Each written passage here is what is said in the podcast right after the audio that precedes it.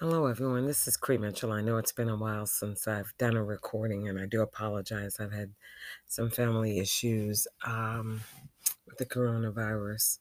Some relatives have passed, friend, family, friends, and stuff, and so it's been kind of a interesting and trying situation. I'm praying that all of you are safe. Um, I want to encourage you to can you continue your hand washing, your hand sanitizer, and wearing your mask and I'm believing God that this year, 2021, that God's grace will be shown even the more and that we will be rounding the corner and, and maybe seeing an end to this pandemic. I know they're saying it may last up into 2022, but I'm hoping hoping that the vaccine will be successful and that everyone will be able to get it and we will be able to uh, see our loved ones and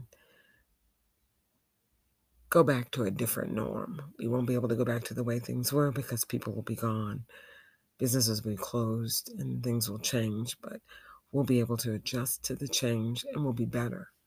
I'm encouraging, I want to encourage you at this time to take this time to get closer to God and find out who you are. If you're having to be quarantined or and we all are in some way, but take this time, especially this month, to get some peace and delve deeper into who you are in, in that quiet time so that whatever comes this year, you'll be able to endure it and you'll walk in victory in it. I've been reading through the Bible with my family, and we always start January 1 in Genesis. And so uh, today we were reading about Noah. And in chapter 6, you see where how that wickedness had been increased and how God had said his spirit would not always strive with mankind. And then there was a man by the name of Noah, the seventh in the generational line, who had found favor with God, and his name and he would comfort.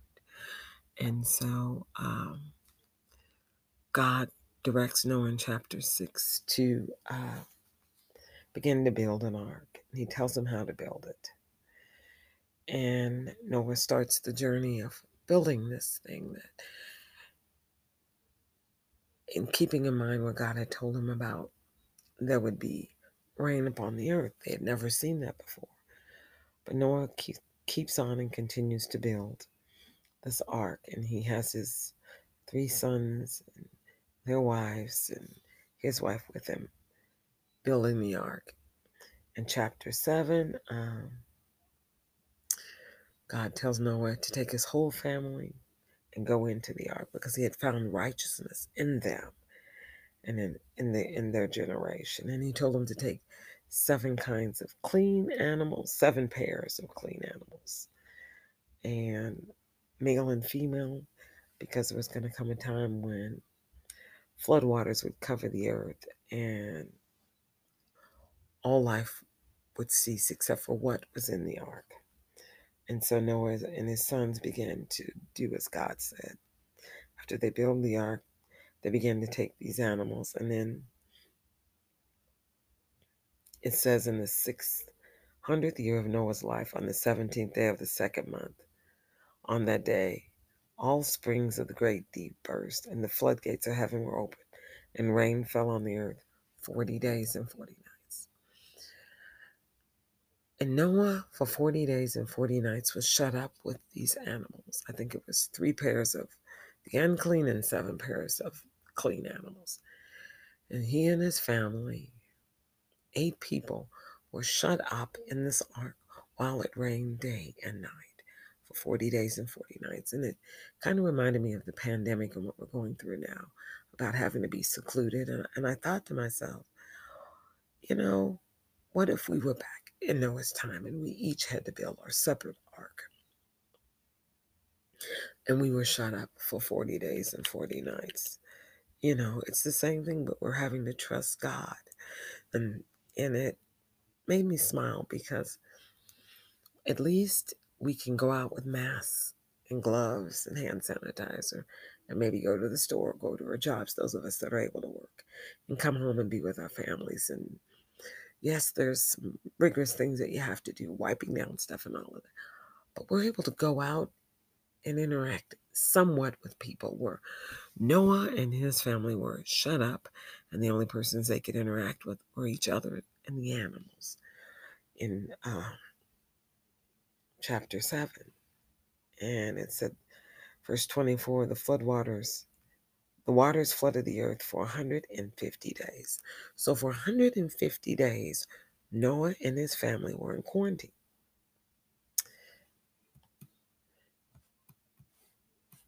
And so, uh, and I thought about that. I thought, you know what?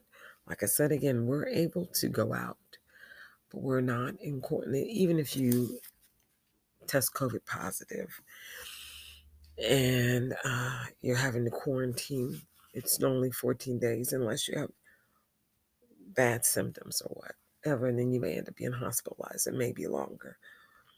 But the majority of folks are quarantined for 14 days. This man and his family were quarantined for 150 days. Now it rained 40 days and 40 nights. And then when, they go, when you go to chapter 8, you see how uh, when the rain stopped, the water was still upon the earth.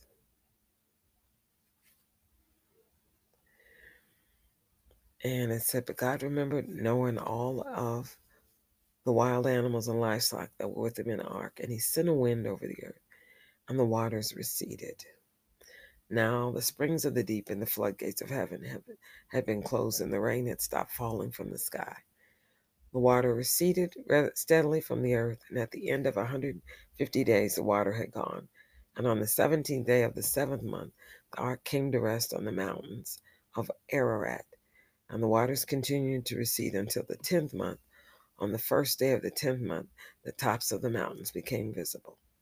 And after 40 days, Noah opened a window he had made in the ark and sent out a raven, and it kept flying back and forth until the waters had dried up upon the earth. Then he sent out a dove to see if the water had receded from the surface of the ground. But the dove could find nowhere to perch because there was water all over the surface of the earth, so it returned to Noah in the ark. He reached out his hand and took the dove and brought it back to himself in the ark. And he waited seven more days and sent out the dove from the ark. And when the dove returned to him in the evening, there was in its beak a freshly plucked olive leaf. Then Noah knew that the water had receded from the earth, and he waited seven more days and sent the dove out again, but this time it did not return to him. So for 21 days after that, Noah was sending out this dove back and forth to see if the waters had receded. Still quarantined, still shut up. And then it said by the first day of the first month of Noah's 601st year, the water had dried up from the earth. Noah then removed the covering from the ark and saw that the surface of the ground was dry. By the 27th day of the second month, the earth was completely dry. And God said to Noah, Come out of the ark, you and your wife and your son and their wives. Bring out every living creature that is on that is with you, the birds, the animals, and all creatures that move along the ground, so they can multiply on the earth and be fruitful and increase in number on it. So Noah came out together with his sons and his wives and his sons' wives on all the animals and all the creatures that were that that move along the ground and all the birds everything that moves on the land came out of the ark one kind after another. And noah built an altar to the lord and taking some of the clean animals and clean birds he sacrificed burnt offerings on it. And the lord smelled the pleasing aroma and said in his heart never again will i curse the ground because of humans even though every inclination of the human heart is evil from childhood and never again will I destroy all living creatures as I've done. As long as the earth endures, seed time and harvest, cold and heat, summer and winter, day and night will never cease. And so it just lets you know that after the quarantine and they came out, that Noah did a sacrifice to God for his mercy and grace. And then God again decreed that he would no longer curse the ground for man's sake. And that and he decreed that, that as long as the earth remained, there would be seed time and harvest, cold and heat, summer and winter, day and night, neither would cease. And it lets us know that even though we're going through what we're going through now, it's there's an end coming.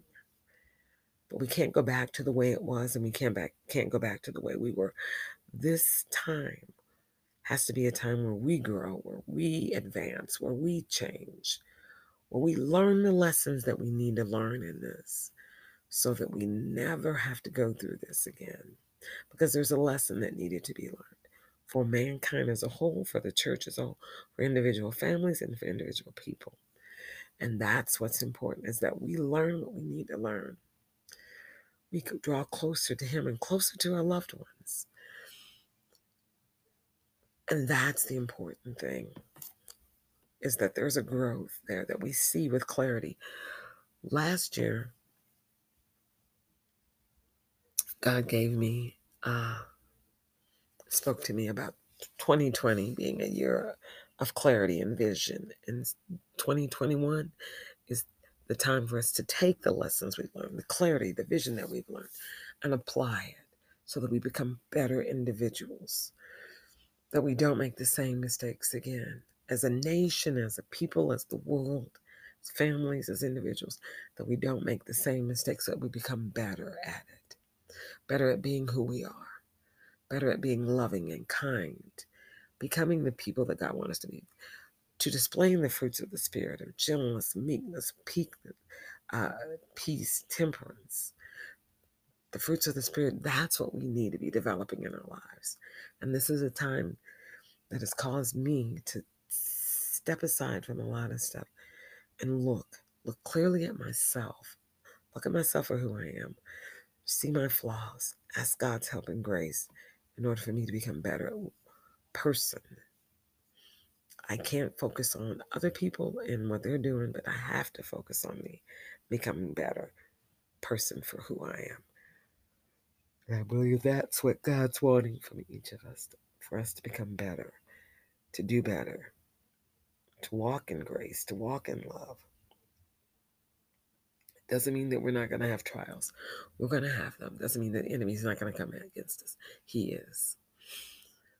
But we have the grace of God. We have faith and we have hope and joy that no matter what comes our way, greater is He that is in us than He that is in the world.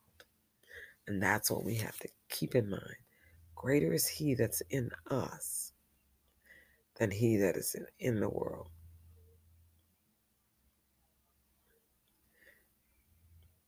And that's in 1 John 4 and 4. The greater one Jesus Christ lives in us. He's greater than any outside force or individual or spirit that's operating in someone else. We rise above it by being better, by doing better, by speaking the words of faith, by, by meditating on truth, peace, and righteousness, by trying to be a better person ourselves. It doesn't matter what someone else is. I can't give account for what they do, but what I have to do is give an account for what I do, for who I am, become that better person in it. In chapter 9, God blesses Noah and he tells him to be fruitful, increase, and fill the earth. And he said, The fear and the dread of you will fall on all the beasts of the earth, and the birds of the sky, and on every creature that moves on the ground, fish of the sea. And they are given into your hands. Everything that lives and moves about will be for you for food. Just as I gave you the green plants, I now give you everything but you shall not eat meat that has the lifeblood in it. And he goes on to tell them about shedding human blood, warning them about whoever sheds human blood by humans shall their blood be shed for the image of God. For in the image of God, God has made mankind. He tells them to be fruitful, and multiply, and replenish the earth. And then he tells them that never again will he destroy the earth and all, li- all life by, by waters and he hangs a sign of remembrance for to all of mankind and all the creatures, and it's a rainbow that he hangs in the sky and the clouds. And when you see this sign, it will be a remembrance of the covenant between God and the earth, that he will never again destroy it with water. And so, even at that, it lets you know that God, God is into cleansing, cleansing us and making us better and making the earth better. And our, our job, mankind was given from Adam, even and again with Abraham, is Adam, and then again reinforced with Noah, that we are to replenish, we're to do good, we're to create good in the earth by our words, by our thoughts, by our deeds. That's what we do. Doesn't mean that we're not going to have trials and tribulations, people who try to come against us, because we are going to have that. You're going to battle it, you're going to wrestle it, even more this year than ever before. And the things that are coming, even in the month of March, there's going to be some heated, tested things, things that will try our nation, mankind, individuals. But we can't fear. God has not given us a spirit of fear, but He's given us a spirit of power and of love and of a sound mind. And that's what you have to keep repeating. God has not given us a spirit of fear, but of power and of love and of a sound mind. And it says of self discipline and self control. That's 2 Timothy 1 and 7, Amplified Version. He's given us power, love, and a sound mind. So we don't have to be afraid. We don't have to be timid. Stand up for what's right. Speak the truth. Walk in love. Let the Holy Spirit guide you. Ask the Holy Spirit for His help in doing what it is that you need to do. I want to encourage you even the more if you are quarantined and if you're not and you're about to be, or and I know it's crazy because you there isn't the liberty and the freedom to do as we have done in the past, walking and doing and interacting with people. But just like with Noah, there's an expiration date in the ark. There's an expiration date with this pandemic. Do what you need to do. Stay faithful, but trust God because He's bringing you out to something better, not worse, something better. Greater is He that's in you than He that's in the world. Got to trust Him on that. You got to trust Him that He loves you. He knows what's best for us. And that the Bible says, Many are the afflictions of the righteous, but out of them all, the Lord delivers them. And so that's what you have to remember. Many are the afflictions of the righteous, but out of them all, the Lord delivers us. And so that's in Psalms 34 and 19. So it doesn't matter what the enemy throws at us, we have the victory. And I'm going to pray and I'm going to let you go. Father God, I lift up my listeners now. I ask that you touch their minds, their hearts, and their spirits, Father. Those who are going through abuse, enlighten them and, and give them the courage to stand up and walk away, Father.